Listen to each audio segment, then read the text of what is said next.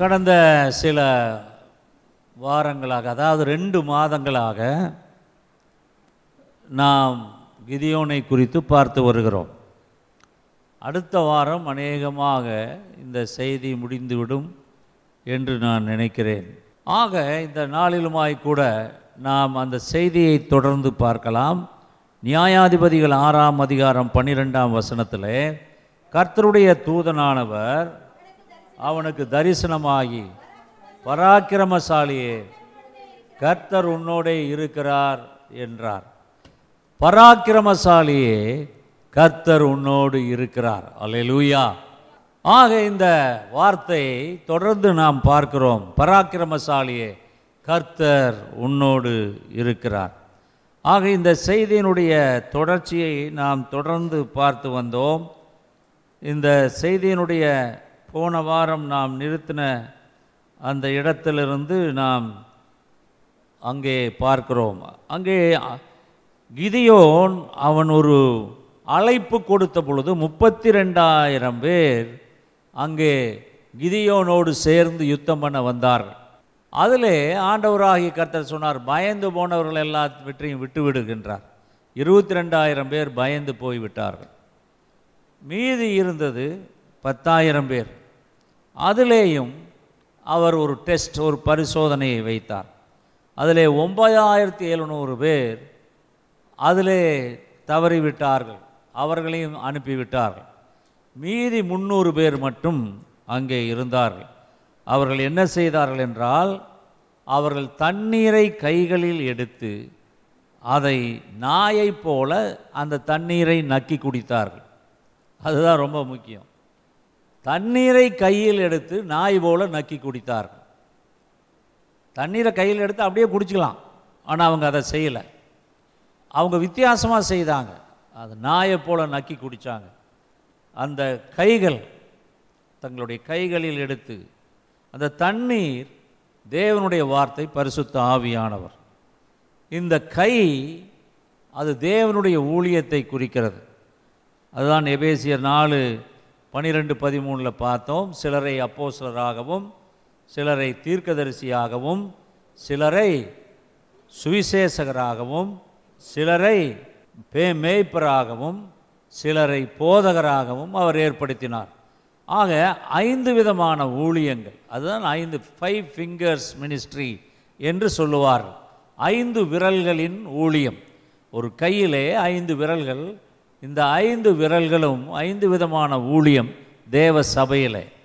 ஆக தேவ சபையிலே அந்த தண்ணீர் பரிசுத்த ஆவியை குறிக்கிறது. அந்த தண்ணீர் பரிசுத்த ஆவியினுடைய அபிஷேகம் ஒரு சபையிலே இருக்கும்போது 5 விதமான ஊழியங்களை தன்னுடைய பிள்ளைகளுக்கு கொடுப்பார். இங்கே இருக்கக்கூடிய அநேகரை கர்த்தர் தன்னுடைய ஊழியராக, தன்னுடைய ஊழியத்தை செய்யும்படியாக அவர் தெரிந்து கொள்ளுவார். அதுதான் இந்த 5 விதமான ஊழியங்களை சபைக்கென்று கர்த்தர் நியமித்திருக்கிறார். அந்த கை 5 விதமான ஊழியங்களை அடங்கின ஒரு சபை.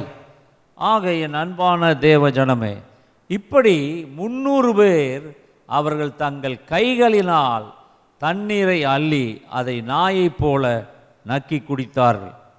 இப்பொழுதுமாய்க்கூட நாம் நியாயாதிபதிகள் 7ஆம் அதிகாரம் 8ஆம் வசனத்தில் பார்க்கலாம். அப்பொழுது ஜனங்கள் தங்கள் கையில் தின்பண்டங்களையும் எக்காலங்களையும் எடுத்துக்கொண்டார்கள்.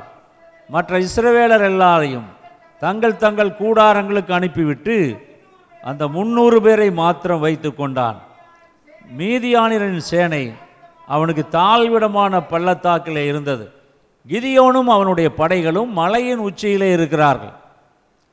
ஆனால் அவருடைய எதிரிகளாகிய மீதியானியரும் அமலேக்கியரும் பள்ளத்தாக்கிலே இருந்தார்கள்.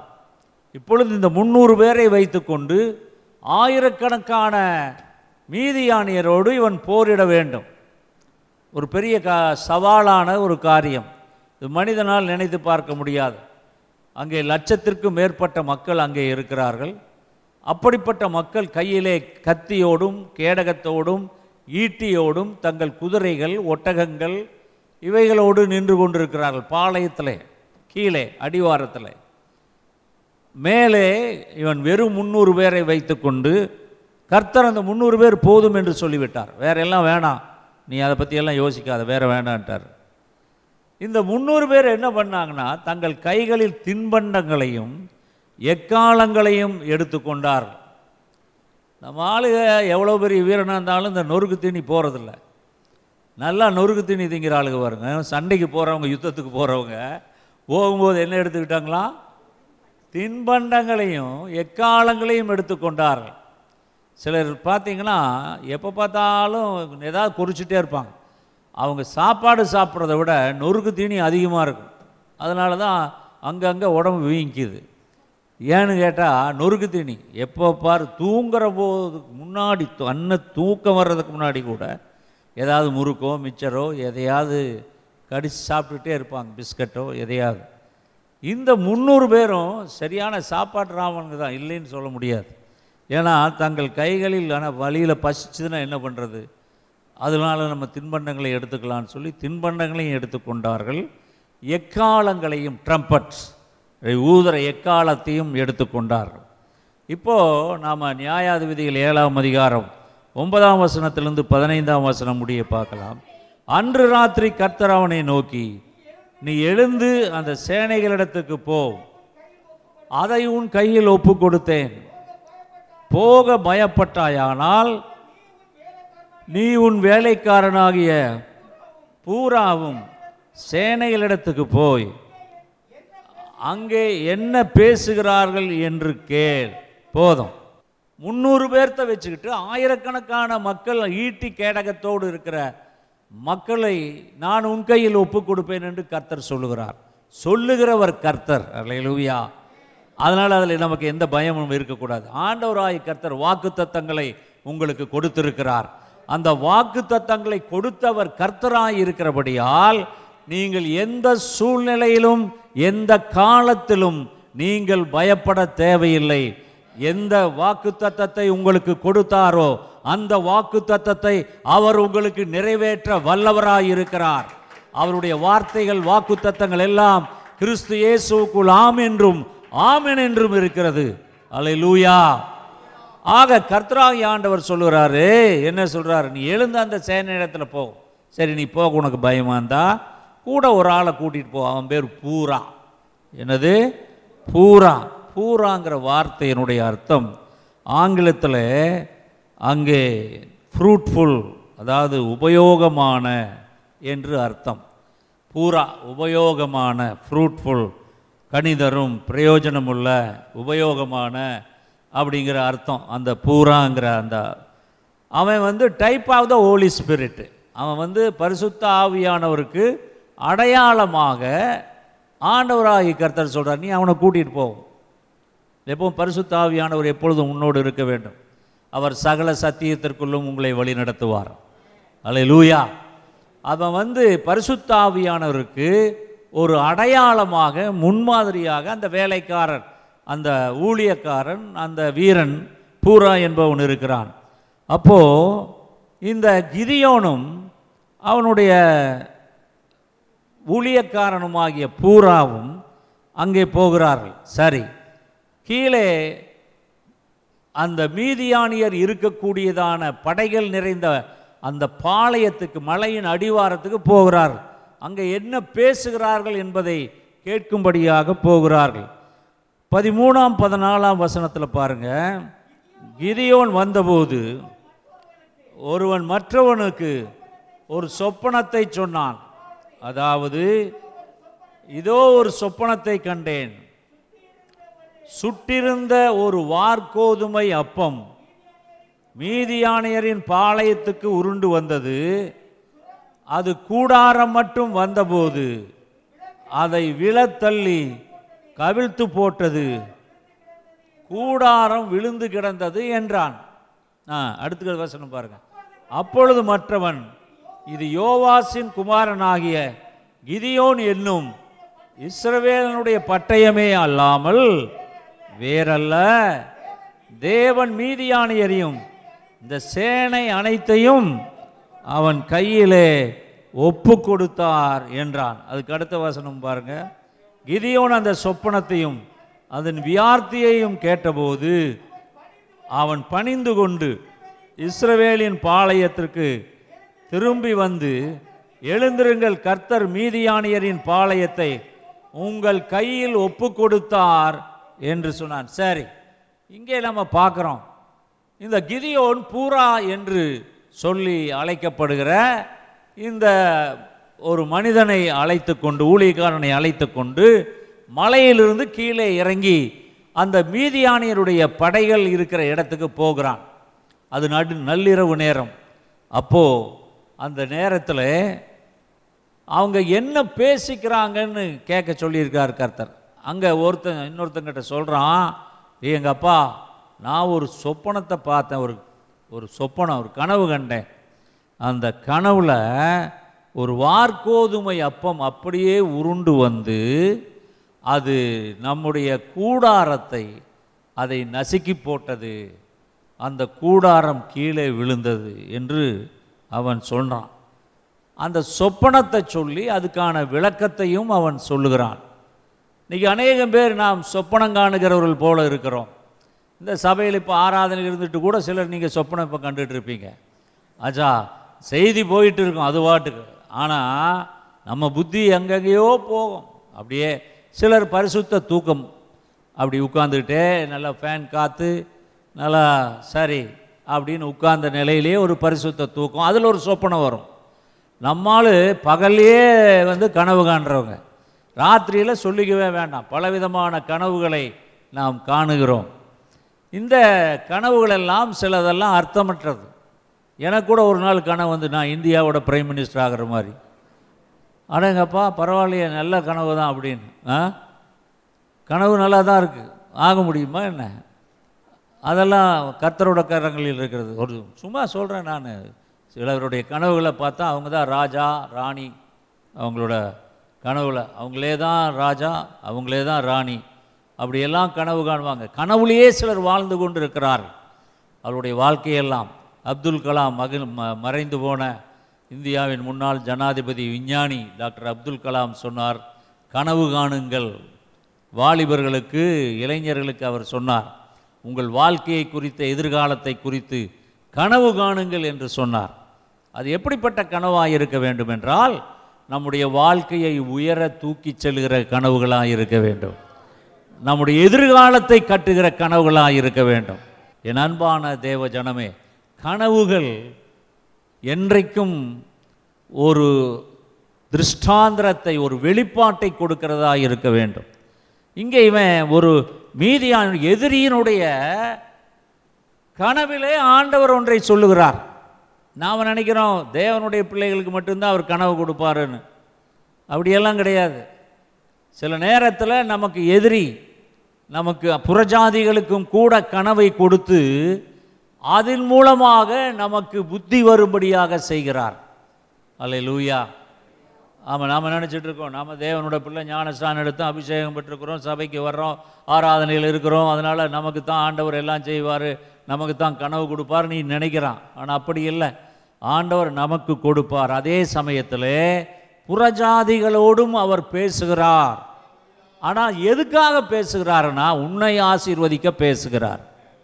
அது அவங்கள ஆசீர்வதிக்கல, புறஜாதிகளை ஆசீர்வதிக்கல, புறஜாதிகளோடு பேசுவது உனக்காக அவர் பேசுகிறார். அல்லேலூயா. கர்த்தருடைய பரிசுத்த நாமத்துக்கு ஸ்தோத்திரம்.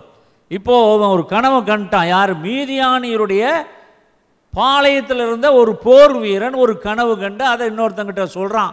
ஏய், ஒரு பெரிய வார்கோதுமை அப்போ உருண்டு வந்து அது நம்மளுடைய கூடாரத்தின் மேல் மோதி கூடாரம் நசுக்கி போச்சுப்பான். அப்போ அதுக்கு அவன் சொல்கிறான், ஐயோ அப்படின்னா இது அந்த கிதியோனுடைய இதாக தான் இருக்கும், வேறு இல்லை, இப்போ கிதியோன் தான் அந்த வார்கோதுமை அப்பம் அப்படின்னு சொல்லி அவன் சொல்கிறான். அந்த கனவுக்கு அவன் ஒரு அர்த்தத்தை சொல்லுகிறான். வேதத்தில் பார்த்தீங்கன்னா சில கனவுகளையெல்லாம் பார்க்கலாம். ஆதியாகமம் 40ஆம் அதிகாரம் 5-14 முடிய நாம் இங்கே பார்க்கலாம்.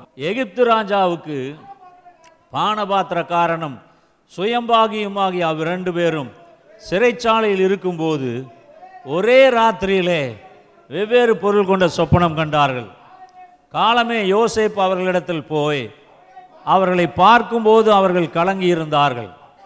அப்பொழுது அவன் தன் எஜமானுடைய வீட்டிலே தன்னோட காவல் பண்ணப்பட்டிருந்த பார்வோனுடைய பிரதானிகளை நோக்கி, உங்கள் முகங்கள் இன்று துக்கமாயிருக்கிறது என்ன என்று கேட்டான். அதற்கு அவர்கள், சொப்பனம் கண்டோம், அதற்கு அர்த்தம் சொல்லுகிறன் ஒருவனும் இல்லை என்றார்கள். அதற்கு யோசேப்பு, சொப்பனத்துக்கு அர்த்தம் சொல்லுதல் தேவனுக்குரியதல்லவா, அவைகளை என்னிடத்திலே சொல்லுங்கள் என்றான். அப்பொழுது பானபாத்திரக்காரனின் தலைவன் யோசேப்பை நோக்கி, என் சொப்பனத்திலே ஒரு திராட்சை செடி எனக்கு முன்பாக இருக்க கண்டேன். அந்த திராட்சை செடியிலே 3 கொடிகள் இருந்தது, அது துளிர்க்கிறதா இருந்தது, அதில் பூக்கள் மலர்ந்திருந்தது, அதன் குலைகள் பழுத்த பழங்களாக இருந்தது. பார்வோனுடைய பாத்திரம் என் கையிலே இருந்தது. நான் அந்த பழங்களை பறித்து அவைகளை பார்வோனுடைய பாத்திரத்திலே பிழிந்து அந்த பாத்திரத்தை பார்வோனுடைய கையிலே கொடுத்தேன் என்று தன் சொப்பனத்தை சொன்னான். அதற்கு யோசேப்பு, அந்த 3 கொடிகளும் 3 நாளாம் 3 நாளைக்குள்ளே பார்வோன் உன் தலையை உயர்த்தி உன்னை மறுபடியும் உன் நிலையிலே நிறுத்துவார். முன்னே அவருக்கு பானம் கொடுத்து வந்த வழக்கத்தின்படி பார்வோனின் பாத்திரத்தை அவர் கையிலே கொடுப்பாய். இதுதான் அதன் அர்த்தம் என்று சொன்னதுமன்றி, நீ வாழ்வடைந்திருக்கும் போது என்னை நினைத்து என் மேல் தயவு வைத்து என் காரியத்தை பார்வோனுக்கு அறிவித்து இந்த இடத்திலிருந்து என்னை விடுதலையாக்க வேண்டும். சரி, போதும். இங்கே நம்ம பார்க்குறோம், கிதியோன் அவனுடைய வாழ்க்கையிலே நடந்த சம்பவத்திலிருந்து நாம் இந்த செய்தியை பார்த்து கொண்டிருக்கிறோம். இதிலே இந்த சொப்பனம் காண்கிறதை குறித்து பார்க்கிறோம். ஆதியாகமம் 40 யோசேப்பு அவன் அங்கே சிறைச்சாலையிலே அவன் வைக்கப்பட்டிருந்தான். அவனோடு கூட பார்வோனுக்கு திராட்சரசம் கொடுக்கிறவன், பானபாத்திரக்காரன் என்று அர்த்தம். அந்த திராட்சரசம் அவன் எப்பொழுதெல்லாம் ராஜா கேட்குறானோ ராஜாவுக்கு பக்கத்திலே நின்று கொண்டிருப்பான். டேய், திராட்சரசம் கொண்டா அப்படின்னா உடனே அவன் கொண்டு வருவான் ஒரு பாத்திரத்தில். அதை அவன் குடிப்பான், அது அப்புறம் கொடுப்பான், வச்சுருவான். திருப்பி மறுபடியும் அதை எடு கொடு அப்படிமா, உடனே அது கொடுப்பான். அவனுடைய வேலையே ராஜாவுக்கு திராட்சரசம் கொடுப்பது தான் அவனுடைய வேலை. ஆனால் அவன் ஒரு சின்ன தவறு செய்து விட்டான். அவனும் அதே போல் இன்னொரு பானபாத்திரக்காரனும் தவறு செய்து விட்டார்கள். ஆகவே அவர்களை சிறைச்சாலையிலே போட்டார்கள். அந்த இடத்துல யோசேப்பும் சிறை வைக்கப்பட்டிருந்தான். அப்பொழுது யோசேப்பிடத்தில் அந்த ஒரு பானபாத்திரக்காரன், அந்த திராட்சரசம் கொடுக்கிறவன், சொன்னான், நான் ஒரு சொப்பனம் கண்டேன். சொப்பனத்துக்கு அர்த்தம் சொல்லும்படியாக யோசேப்பு இடத்துல கேட்குறாங்க. சரி, நீங்கள் சொல்லு சொப்பனத்தை, நான் சொல்கிறேங்கிறான். அப்போ அங்கே அவன் சொல்கிறான், அங்கே ஒரு திராட்சை செடியில் 3 கொடிகள் இருந்தது, அது துளிர்க்கிறதா இருந்தது, அதில் பூக்கள் மலர்ந்திருந்தது, அதன் குலைகள் பழுத்த பழங்களாக இருந்தது. அந்த திராட்சை செடியில் அந்த பாத்திரத்தில் அந்த பழங்களை பறித்து அந்த பாத்திரத்தில் அதை பிழிந்து அதை பார்வோனுடைய கையிலே கொடுத்தேன் என்று தன் சொப்பனத்தை சொன்னான். அப்போ அதற்கு யோசேப்பு, அந்த 3 கொடிகளும் 3 நாளாம் 3 நாளைக்குள்ளே பார்வோன் உன் தலையை உயர்த்தி உன்னை மறுபடியும் உன் நிலையிலே நிறுத்துவார். முன்னே அவருக்கு பானம் கொடுத்து வந்த வழக்கத்தின்படி பார்வோனின் பாத்திரத்தில் அவர் கையிலே கொடுப்பார். சரி, இங்கே நம்ம பார்க்குறோம், நீ உனக்கு அந்த சொப்பனத்தினுடைய அர்த்தத்தை நான் சொல்கிறேன். 3 நாளைக்குள்ள நீ மறுபடியும் ராஜாவின் அரண்மனையிலே பானபாத்திரக்காரனாக கர்த்தர் உன்னை உயர்த்துவார். அதுதான் அந்த சொப்பனத்தினுடைய அர்த்தம் என்று அங்கே யோசேப்பு சொல்லுகிறான். ஆக இந்த சொப்பனம் காணும்போது ஆவிக்குரிய சில காரியங்களை சில நேரத்தில் கர்த்தர் நமக்கு வித்தியாசமாக சொல்லுவார். வித்தியாசமான சொப்பனங்களை காண்போம், அதற்கான அர்த்தத்தை காணவன். சில பேர் வீணான காரியத்தை எல்லாம் சொப்பனமாக கண்டுட்டு சில பேர் கேட்பாங்க. ஏன்ட்டையே சில பேரெல்லாம் கேட்டிருக்கிறாங்க, ஐயா நான் அப்படி ஒரு சொப்பனம் கண்டேன், எனக்கு இதனுடைய அர்த்தம் புரியலை, ஏதாவது சொல்லுங்க ஐயான்னு கேட்டிருக்கிறாங்க.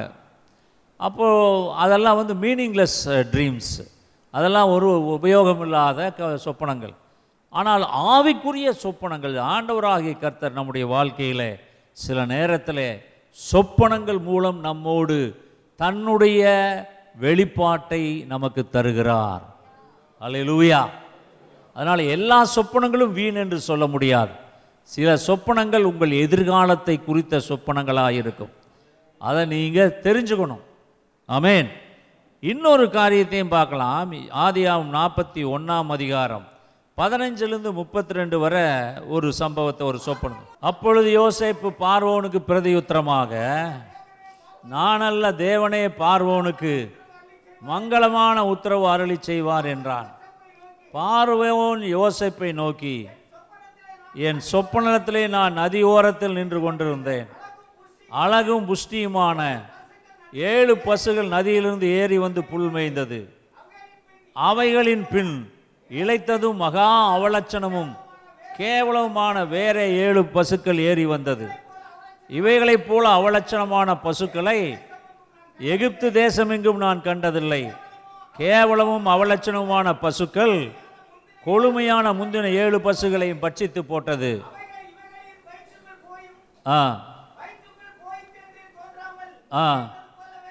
அவலட்சணமாக இருந்தது. இப்படி கண்டு விழித்து கொண்டேன். பின்னும் நான் என் சொப்பனத்தில் நிறைமேனியுள்ள 7 நல்ல கதிர்கள் ஒரே தாளிலிருந்து ஓங்கி வளர கண்டேன். பின்பு சாவியானவைகளும் கீழ்காட்டினால் தீந்து பலதரானவைகளுமான 7 கதிர்கள் முளைத்தது. சாவியான கதிர்கள் அந்த 7 நல்ல கதிர்களையும் விழுங்கி போட்டது. இதை மந்திரவாதிகளிடத்திலே சொன்னேன். இதன் பொருளை விடுவிக்கிறவன் ஒருவனும் இல்லை என்றான். அப்பொழுது யோசேப்பு பார்வோனை நோக்கி, பார்வோனின் சொப்பனம் ஒன்றுதான். தேவன் தாம் செய்ய போகிறது இன்னதென்று பார்வோனுக்கு அறிவித்திருக்கிறார். அந்த 7 நல்ல பசுக்களும் 7 வருஷமாம் அந்த 7 நல்ல கதிர்களும் 7 வருஷமாம் சொப்பனம் ஒன்றே. அவைகளின் பின் ஏறி வந்த கேவலமும் அவலட்சணமுமான 7 பசுக்களும் 7 வருஷமாம் கீழ்காற்றினால் தீந்து சாவியான 7 கதிர்களும் 7 வருஷமாம் இவைகள் பஞ்சமுள்ள 7 வருஷமாம் பார்வோனுக்கு நான் சொல்ல வேண்டிய காரியம் இதுவே. தேவன் தான் செய்ய போகிறதை பார்வோனுக்கு காண்பித்திருக்கிறார்.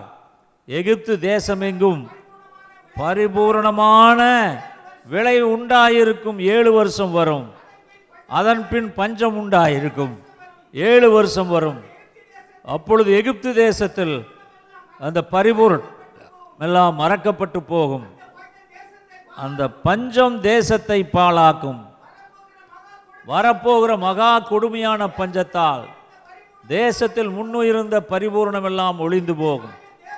இந்த காரியம் தேவனால் நிச்சயிக்கப்பட்டிருக்கிறது என்பதையும் தேவன் இதை சீக்கிரத்தில் செய்வார் என்பதையும் குறிக்கும் பொருட்டு இந்த சொப்பனம் பார்வோனுக்கு ரட்டித்தது. அல்லேலூயா. இங்கே நம்ம பார்க்குறோம் சொப்பனம். அந்த சொப்பனத்தில் ராஜா, எகிப்தினுடைய பார்வோன் ராஜா, அவன் கண்ட சொப்பனம் 7 நல்ல பசுக்கள், 7 புஷ்டியான பசுக்கள் இருந்தது. 7 வருஷம். அதற்கு பின்பு அவலட்சணமான 7 பசுக்கள் வந்தது. இந்த 7 நல்ல பசுக்களையும் அது விழுங்கி போட்டது. 7 அவலட்சணமான அந்த பசுக்கள், அதை குறித்து இவன் சொப்பனம் காண்கிறான். அதே போல் கதிர்கள் 7 நன்றாய் விளைந்த கதிர்கள் 7 வருஷம். அதற்கு பின்பு 7 வருஷம் அது அருவருப்பான காய்ந்து போன தீந்து போன கதிர்கள். அப்போது இதை கர்த்தர் என்ன அவனுக்கு சொல்கிறாருன்னா, 7 வருஷம் மகா செழிப்பான வருஷம் எகிப்து தேசத்தில் இருக்கும். எல்லாம் தொட்ட இடமெல்லாம் துளங்கும், அவ்வளோ செழிப்பு. ஆனால் 7 வருஷம் முடிவில் ஒரு கொடிய பஞ்சம் உண்டாகும். அப்போது தேசத்தில் உள்ள நதிகள் எல்லாம் வற்றி போகும், குளங்கள் ஆறுகள் எல்லாம் வற்றி போகும். தேசத்திலே பஞ்சம், ஒரு சாப்பிட ஒன்றும் கிடைக்காத ஒரு பஞ்சம் எகிப்திலே வரும். இதுதான் இந்த சொப்பனத்தின் அர்த்தம் என்று யோசேப்பு ராஜாவுக்கு சொல்லுகிறான். அதை கேட்டு அந்த ராஜா ஆச்சரியப்பட்டு, இப்படிப்பட்ட ஒரு மனிதன் உலகத்தில் உண்டா என்று சொல்லி யோசேப்பை அவன் உயர்த்தி தனக்கு அடுத்த ஸ்தானத்திலே அவனை எகிப்திலே வைத்தான். என் அன்பான தேவ ஜனமே, சொப்பனங்களின் மூலமாய் கர்த்தர் தன்னுடைய காரியத்தை வெளிப்படுத்துகிறார். அல்லேலூயா. எல்லாம் நல்லா தான் சொல்லுவோமே. ஆமாம், இப்போ சொப்பனம் காணுகிறவர்கள்லாம் ஒரு ஐலோய் சொல்லுவோம்.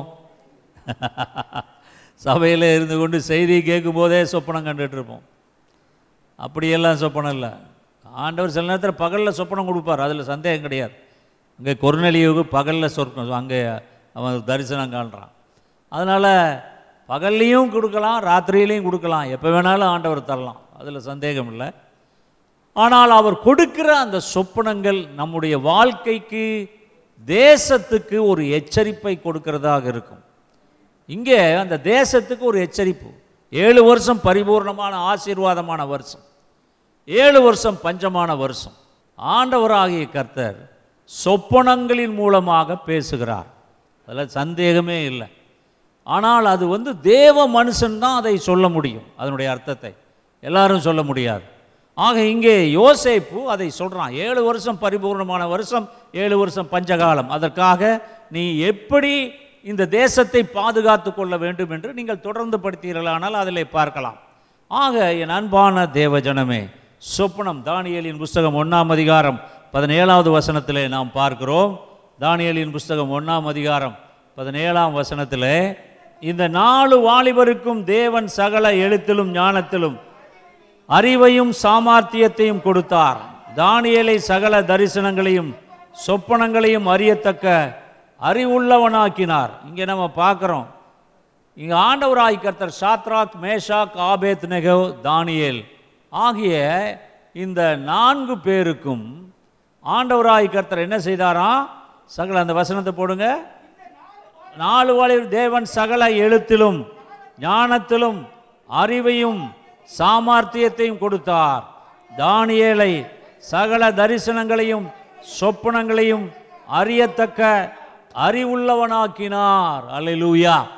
ஆக ஆண்டவராகிய கர்த்தர் இங்கே சொப்பனங்களை அறிந்து கொள்ளும்படியாக கர்த்தராகிய ஆண்டவர் அங்கே தரிசனங்களை புரிந்து கொள்ளும்படியாக, சொப்பனங்களுக்கு விளக்கம் சொல்லும்படியாக அங்கே பாபிலோனிலே 4 வாலிபர்கள், அது யார்? சாத்ராக், மேஷாக், ஆபேத்நேகோ, அடுத்தது தானியேல், இந்த 4 பேருக்கும் அந்த அறிவை, ஞானத்தை கர்த்தர் கொடுத்தார். அதே தானியேலின் புஸ்தகத்தில், தானியேல் 4ஆம் அதிகாரம் 9ஆம் வசனத்திலிருந்து நீங்கள் பார்க்கலாம். பெல்தெசாத்தாரே, பரிசுத்த தேவனுடைய ஆவி உனக்குள் இருக்கிறது என்றும் எந்த மறைபொருளையும் அறிவது உனக்கு அறிதல்லவென்றும் நான் அறிவேன். நான் கண்ட என் சொப்பனத்தின் தரிசனங்களையும் அதன் அர்த்தத்தையும் சொல்லு.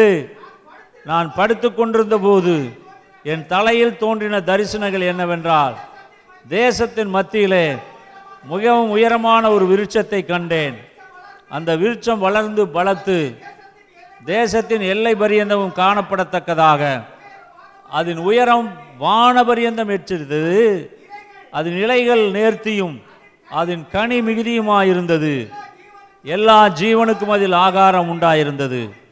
அதன் கீழே வெளியின் மிருகங்கள் நிழலுக்கு ஒதுங்கினது, அதன் கொப்புகளில் ஆகாயத்து பட்சிகள் தாமரித்து சகல பிராணிகளும் அதனாலே போஷிக்கப்பட்டது. நான் படுத்திருக்கையில் என் தலையில் தோன்றின தரிசனங்களை காணும்போது காவலாளிய பரிசுத்தவான் ஒருவன் வானத்திலிருந்து இறங்க கண்டேன். அவன் உரத்த சத்தமிட்டு, இந்த விருட்சத்தை வெட்டி இதன் கொப்புகளை தரித்து போடுங்கள், இதன் இலைகளை உதிர்த்து அதன் கனிகளை சிதறடியுங்கள், இதன் கீழுள்ள மிருகங்களும் இதன் கொப்புகளிலும் உள்ள பட்சிகளும் போய்விடட்டும், ஆனாலும் இதன் வேர்களாகிய அடிமரம் பூமியில் இருக்கட்டும், இரும்பும் வெண்கலமுமான விலங்கு இடப்பட்டு வெளியின் பசும்புள்ளிலே தங்கி ஆகாயத்து பணியிலே நனைவதாக, மிருகங்களுடைய பூமியின் பூண்டிலே அவனுக்கு பங்கு இருக்க கடவுது.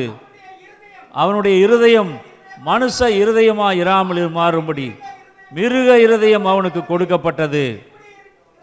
இப்படி இருக்கிற அவன் மேல் 7 காலங்கள் கடந்து போக வேண்டும். சரி, இங்கே இந்த ராஜாவாகிய நேபுகாத்நேச்சார் ஒரு சொப்பனம் காண்றான். அந்த சொப்பனத்தை விவரிக்க யாராலும் முடியல. அதனால் அவனுக்கு எல்லாரும் சொன்னாங்க, தானியேல் ஒருவன் இருக்கிறான், அவனுக்கு எல்லா சொப்பனமும் அவன் அர்த்தம் சொல்லுவான்னு சொன்னோன்னா அவன் சொல்கிறான். நீ வந்து நல்லா வாழ்ந்து நல்லா உனக்கு ஒரு ஆசீர்வாதம் உண்டாயிருக்கும். ஆனால் அதே சமயத்தில் உனக்கு ஒரு பெரிய டவுன்ஃபால் உனக்கு வரும். என்ன வரும்னு கேட்டிங்கன்னா, நீ வந்து மனுஷரிலிருந்து தள்ளப்படுவாய். 32வது வசனத்தில் நீங்கள் பார்த்தீங்கன்னா, மனுஷனின்று தள்ளப்படுவாய், வெளியின் மிருகங்களோடே சஞ்சரிப்பாய், மாடுகளைப் போல புல்லை மேய்வாய். இப்படியே உன்னதமானவர் மனுஷருடைய ராஜ்யத்தில் ஆளுகை செய்து தமக்கு சித்தமாக இருக்கிறவனுக்கு அதை கொடுக்கிறார் என்பதை நீ அறிந்து கொள்ள மட்டும் 7 காலங்கள் உண்மையில் கடந்து போகும் என்று உனக்கு சொல்லப்படுகிறது என்று விளம்பினது. அந்நேரமே இந்த வார்த்தை நேபுகாத்நேச்சார் இடத்தில் நிறைவேறிற்று. அவன் மனுஷரினுள் தள்ளப்பட்டு மாடுகளைப் போல புல்லை மேய்ந்தான். அவனுடைய தலைமயர் கழுகுகளுடைய இறகுகளைப் போலவும் அவனுடைய நகங்கள் பட்சிகளுடைய நகங்களைப் போலும் வளரும் மட்டும் அவன் சரீரம் ஆகாயத்து பணியிலே நனைந்தது. சரி, இங்கே ஆண்டவராகிய கர்த்தர் ஒரு சொப்பனத்தினுடைய விளக்கத்தை சொல்லுகிறார். தானியேல் வந்து அதை குறித்து கவலையே படல. ராஜாவை, ஐயோ இது எப்படி சொன்னால் அந்த ராஜாவுக்கு கோபம் வந்துடுமே, நம்மளை வெட்டி போடுவானே, நம்மளை கொன்று விடுவானேன்றெல்லாம் அவன் பயப்படல. வேதத்தில் இருக்கிற பரிசுத்தவான்கள் தீர்க்கதரிசிகள் எல்லாம் அவங்க கர்த்தர் என்ன சொல்கிறாரோ அதை மட்டும்தான் சொல்லுவாங்க. அவன் சொல்கிறான், ராஜாவே நீ மனுஷனிலிருந்து கீழே தள்ளப்படுவா, மாட்டை போல நீ புல்லை தின்பா, உனக்கு அப்படியே உன்னுடைய சரீரத்தில் சிறகுகள் முளைத்தது போல் இருக்கும், உன் நகங்களெல்லாம் பட்சிகளைப் போல மாறும், நீ வந்து மிருகங்களைப் போல புல்லை தின்பாய். 7 காலங்கள் நீ வந்து மனுஷனிலிருந்து தள்ளப்பட்டு அங்கே ஆகாயத்து பணியில் நீ நனைவாய், வெளியில் நீ அப்படியே புல்லை மேய்ஞ்சிக்கிட்டு இருப்ப. இப்படி ஒரு ராஜாவை பார்த்து ஒருத்தன் விளக்கம் சொன்னானா என்ன ஆவான்? அவன் தலையை சீவிட மாட்டான். அதை குறித்து அவன் கவலைப்படல தானியேல். கர்த்தர் இதைத்தான் அவனுக்கு சொல்ல விரும்புகிறார்.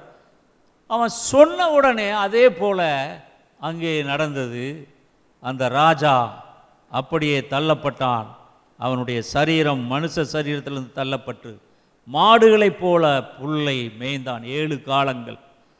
34வது வசனத்தில் பார்த்தீங்கன்னா, 4ஆம் அதிகாரம் தானியேலில், அந்த நாட்கள் சென்ற பின் நேபுகாத்நேச்சாராகிய நான் என் கண்களை வானத்துக்கு ஏறெடுத்தேன், என் புத்தி எனக்கு திரும்பி வந்தது. அப்பொழுது நான் உன்னதமானவரை ஸ்தோத்திரித்து என்றென்றைக்கும் ஜீவித்திருக்கிறவரை புகழ்ந்து மகிமைப்படுத்தினேன். சரி, அவனுக்கு புத்தி வந்தது. முதல்ல அவன் சொன்னான், பாபிலோன் நகரம் தன்னுடைய அரண்மனை உப்பரியில் நின்றுட்டு அவன் அந்த அரண்மனையிலிருந்து தன்னுடைய ராஜ்யத்தை பார்க்குறான். இது நான் கட்டின மகா பாபிலோன் அல்லவா அப்படின்னு சொன்னான். அதை சொன்னோன்னா ஆண்டவர் அடித்தார். அடித்தோன்னா அவன் மாடாக மாறி போயிட்டான். இதை வந்து யோசேப்பு சொல்கிறான், உனக்கு இப்படி நடக்கும், நீ மாடாக மாறுவ, நீ புல்லை மேய்வ, உனக்கு நகங்களெல்லாம் பட்சிகளுடைய நகங்கள் போல பறக்கிற அந்த இது கழுகினுடைய நகங்கள் போல உனக்கு மாறும், நீ ஆகாயத்து பணியில் நனைவ, நீ 7 காலம் அப்படி தான் இருந்தாகணும். அதே அவன் சொல்கிறான், 7 காலம் முடிந்த பின்பு நேபுகாத்நேச்சாருக்கு புத்தி வந்தது. அவன் முதல்ல பெருமையாக நினைச்சான், இது நான் கட்டின மகா பாபிலோன் அல்லவா, நான் பெரிய ஒரு ராஜா, மகா ராஜா நான் அப்படின்னு சொல்கிறான். அதனால் ஆண்டவர் அவன் ஒரு அடி போட்டார். அதைத்தான் முதல்ல சொப்பனத்தில் நேபுகாத்நேச்சாருக்கு அவனுக்கு சொப்பனம் காமிக்கிறார் ஆண்டவர். ஆனால் அவனுக்கு அந்த அர்த்தம் புரியல. அந்த அர்த்தத்தை சொல்கிறவன் தானியேல் தான். அந்த அர்த்தத்தை அவன் சொன்னான், என் அன்பான தேவஜனமே, இன்றைக்கும் இந்த காலை வேளையில் கர்த்தர் உங்களோடும் பேசுகிறார். கர்த்தர் உங்களோடு அவர் இடைபடுகிறார். அவர் உங்களுக்காக அவர் சில காரியங்களை வெளிப்படுத்துகிறார். சரி, இப்போது கிதியோன் அந்த பாளையத்துக்கு வந்தபோது அந்த மீதியானியர் அவர்கள் அதில் 2 பேர் பேசிக்கிறாங்க. நான் சொப்பனம் கண்டான்ப்பா, ஒரு வார்கோதுமை அப்போ அப்படியே உருண்டு வந்து கூடாரத்தை அது அப்படியே தள்ளி கவிழ்த்து போட்டது, கூடாரமும் விழுந்து கிடந்தது என்றான். அதை கேட்ட உடனே அடுத்தவன் சொல்கிறான், இந்த வார்கோதுமையப்போ வேறு யாரும் இல்லை, கிதியோன் தான் இன்னைக்கு அவன் வந்து நம்ம எல்லாத்தையும் அவன் அழிச்சிருவான், கிதியோன் வெற்றி கொள்ளுவான், ஆக நாம் எல்லாம் தோற்று விடுவோம், மரித்து விடுவோம் என்று அவன் பயந்து போய் அதை மற்றவர்களுக்கு சொல்ல அந்த செய்தி அந்த மீதியானியருடைய பாளையத்துக்குள்ளாக எல்லா போர் வீரர்களுக்கும் வேகமாக பரவிற்று. என் அன்பான தேவ ஜனமே, அப்போது இந்த சொப்பனத்தினுடைய அர்த்தத்தை கேட்ட உடனே அங்கே கிதியோன் கர்த்தரை பணிந்து கொண்டு அதில் அவன் சொல்லுவான். அதில் அந்த வசனம் பார்த்தீங்கன்னா நியாயபதிகள் 7:14-15, அப்பொழுது மற்றவன், இது யோவாசின் குமாரனாகிய கிதியோன் என்னும் இஸ்ரவேலுடைய பட்டயமே அல்லாமல் வேறல்ல, தேவன் மீதியானையரையும் இந்த சேனை அனைத்தையும் அவன் கையிலே ஒப்பு கொடுத்தார் என்றான். கிதியோன் அந்த சொப்பனத்தையும் அதன் வியார்த்தியையும் கேட்டபோது அவன் பணிந்து கொண்டு இஸ்ரவேலின் பாளையத்துக்கு திரும்பி வந்து, எழுந்திருங்கள், கர்த்தர் மீதியானியரின் பாளையத்தை உங்கள் கைகளில் ஒப்பு கொடுத்தார் என்று சொல்லி அந்த 300 பேரை 3 படையாக வகுத்து அவர்கள் ஒவ்வொருவன் கையிலும் ஒரு எக்காலத்தையும் வெறும் பானையையும் அந்த பானைக்குள் வைக்கும் தீவட்டியையும் கொடுத்து அவர்களை நோக்கி, நான் செய்வதை பார்த்து அப்படியே நீங்களும் செய்யுங்கள். இதோ நான் பாளையத்தின் முன்னணியில் வந்திருக்கும் பொழுது நான் எப்படி செய்கிறேனோ அப்படியே நீங்களும் செய்ய வேண்டும். நானும் என்னோட இருக்கிற சகலமான பேரும் எக்காலம் ஊதும் போது நீங்களும் பாளையத்தை சுற்றி எங்கும் எக்காலங்களை ஊதி, கர்த்தருடைய பட்டயம் கிதியோனுடைய பட்டயம் என்பார்களாக என்று சொன்னான். சரி, போதும். இப்போது அந்த சொப்பனத்தை பற்றி நம்ம பார்ப்போம், அப்புறம் அதுக்கு அடுத்தது இதில் வரலாம். இந்த சொப்பனத்தில் என்னென்னா, ஒரு வார்கோதுமை அப்பம் அப்படியே உருண்டு வந்து தான் இந்த ரொட்டி, வார்கோதுமை கோதுமையினால் செய்யப்பட்ட ஒரு ரொட்டி, அந்த அப்பம் அப்படியே உருண்டு வந்து அதை அந்த கூடாரத்தை கவிழ்த்து போட்டுச்சு. இதுதான் அவன் கண்ட சொப்பனம். அந்த அதுக்கு அடுத்தவன் சொல்கிறான், அது வேறு யாரும் இல்லை, இந்த அப்பம் வந்து கிதியோன் தான், கிதியோன் தான் நம்மளை வந்து அழிக்க போகிறான்னு அவன் அர்த்தம் சொன்னோடனே இப்போ கிதியோனுக்கு அவனுக்கு ஒரு நம்பிக்கை வந்தது. சொல்கிறவன் யார்? அவனுடைய எதிரி மீதியான். மீதியானுடைய போர் வீரன் அடுத்த போர் வீரனோட ராத்திரியில் அவங்க பேசிக்கிறாங்க, அந்த சப்பனத்தை பற்றி பேசுகிறாங்க. இதே ஒன்றி நின்று ஒட்டு கேட்டவனுக்கு கர்த்தர் அங்கே அவனுக்கு அதை விளக்கினார். இப்போ என்னென்ன, அந்த வார்கோதுமை அப்போ இது கொஞ்சம், இந்த வால் கோதுமைங்கிறது கொஞ்சம் லேசாக வால் நீண்டுட்டுருக்கும், அந்த வால் நீண்டுட்டுருக்கிறதுக்கு பேர் தான் வார்கோதுமை. இது கொஞ்சம் போல் இருக்கும். இப்போ நிறைய பேருக்கு கொஞ்சம் வால் இருக்குது, நம்ம மக்களுக்கும் கூட. அது அந்த வாலோடு தான் அலைவாங்க, அது வால் எழுந்துக்கு இருக்கும், மிருகங்களுக்கு தான் இருக்கும், மனிதர்களுக்கு இருக்கக்கூடாது. அந்த வால், இந்த கோதுமைக்கு கொஞ்சம் வால் இருந்தது, அதனால் அந்த வாலை வெட்டணும், அந்த வால் அரைக்கப்படணும். அந்த கோதுமை வந்து ஒரு ஒரு அப்பமாக வேணும்னா அந்த கோதுமை அரைக்கப்பட வேண்டும். தேவ ஜனங்களுடைய சில வால் இருக்குது, தானுங்கிற பெருமை, தான் படிப்புங்கிற பெருமை, தன்னுடைய ஜாதிங்கிற பெருமை, தன்னுடைய வீடு சொத்து சுகம் நான் எல்லாவற்றையும் உடையவன் அப்படிங்கிற பெருமை, இதெல்லாம் வெட்டப்பட்டு இதெல்லாம் அரைக்கப்படணும். ஒரு அப்பத்தை சுடணும்னா முதலாவது அந்த கோதுமை அரைக்கப்பட வேண்டும், ரட்சிக்கப்பட வேண்டும். ரெண்டாவது என்னென்னா, அரைக்கப்பட்ட அந்த கோதுமை மாவை தண்ணியை ஊற்றி பிசைய வேண்டும். தண்ணீர் ஞான ஸ்நானத்தை குறிக்கிறது. அந்த ஞான ஸ்நானத்தினாலே ஒரு மனிதன் ரட்சிக்கப்பட்டு அவன் ஆண்டவரை ஏற்றுக்கொண்டு ஆண்டவருக்காக வாழ வேண்டும். தண்ணீரை ஊற்றி பிசைந்த அந்த மாவை பின்பு என்ன செய்வாங்க, நல்லா பிசைஞ்சு அதை உருட்டுவாங்க.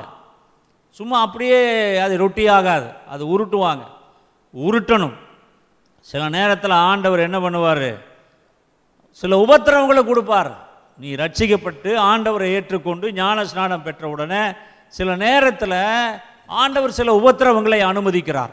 அந்த உபத்திரவங்கள் தான் உன்னை பரிபூரணமாக்கும். சும்மா சுகமாக அப்படியே நான் ரட்சிக்கப்பட்டேன் ஞான ஸ்நானம் பெற்றேன் அப்படின்னு சொல்லிட்டு பரலோகம் போயிடுவேன் அப்படின்னு நினைக்கூடாது. உபத்திரவத்தின் குகையிலே உன்னை தெரிந்து கொண்டேன். அல்லேலூயா. ஆக அந்த உபத்திரவத்துக்கு பின்னாடி அதில் எண்ணெய் தடவுவாங்க, எண்ணெய் எடுத்து அந்த ரொட்டியில் தடவுவாங்க. அந்த எண்ணெய் பரிசுத்த ஆவியினுடைய அபிஷேகம். ஒரு மனிதனுடைய வாழ்க்கையில் அந்த எண்ணெய் பரிசுத்த ஆவியினுடைய அபிஷேகம். அப்போது அதை தடவி அப்புறம் சுடுவாங்க. அது சுடும்போது அது மனம் வீசும். அதுதான் சபை. ஒரு சபை வந்து மனம் வீசும். நீங்கள் நல்லா அந்த ரொட்டி சுட்டோன்னு பார்த்தீங்கன்னா அதுக்குன்னு தனி ஒரு ஸ்மெல், நல்ல ஒரு வாசம். சப்பாத்தி சுடுறாங்க அப்படின்னு நமக்கு தெரியும். அந்த அதை போல் ஒரு நல்ல மனம் வீசும். அதுதான் தேவ சபை, தேவ ஆராதனை.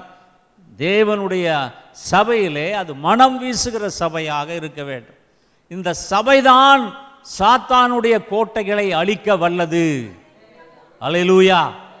வேற தனிப்பட்ட மனுஷன் இல்லைங்க, ஒரு சபை, மணவாட்டியாகிய தேவ சபையை தேவன் அதற்காகவே தெரிந்து கொண்டு தன் பிள்ளைகளை ஆயத்தப்படுத்தி சாத்தானோடு போரிடும்படியாக, சாத்தானை ஜெயிக்கும்படியாக, அவனை அழிக்கும்படியாக, கர்ஜிக்கிற சிங்கம் போல எவனை விழுங்கலாமோ என்று காத்திருக்கிற பிசாசை அழிக்கும்படியாக தேவனுடைய கரம் உங்களை தெரிந்து கொண்டிருக்கிறது. நீங்கள் தான் அந்த வார்கோதுமை அப்பம். அல்லேலூயா, அல்லேலூயா, அல்லேலூயா. இப்போ இந்த வார்கோதுமை அப்பம் அப்படியே உருண்டு போகுதான். உருண்டு போய் அந்த கூடாரத்தை நசுக்கி போட்டது. என் அன்பான தேவ ஜனமே, இன்றைக்கும் ஆண்டவராகிய கர்த்தர் என்னையும் உங்களையும் அப்படித்தான் அவர் வைத்திருக்கிறார். நான் இந்த செய்தி இதில் நிறுத்துகிறேன். இதனுடைய மீதியை நாம் அடுத்த வாரம் பார்க்கலாம். அல்லேலூயா.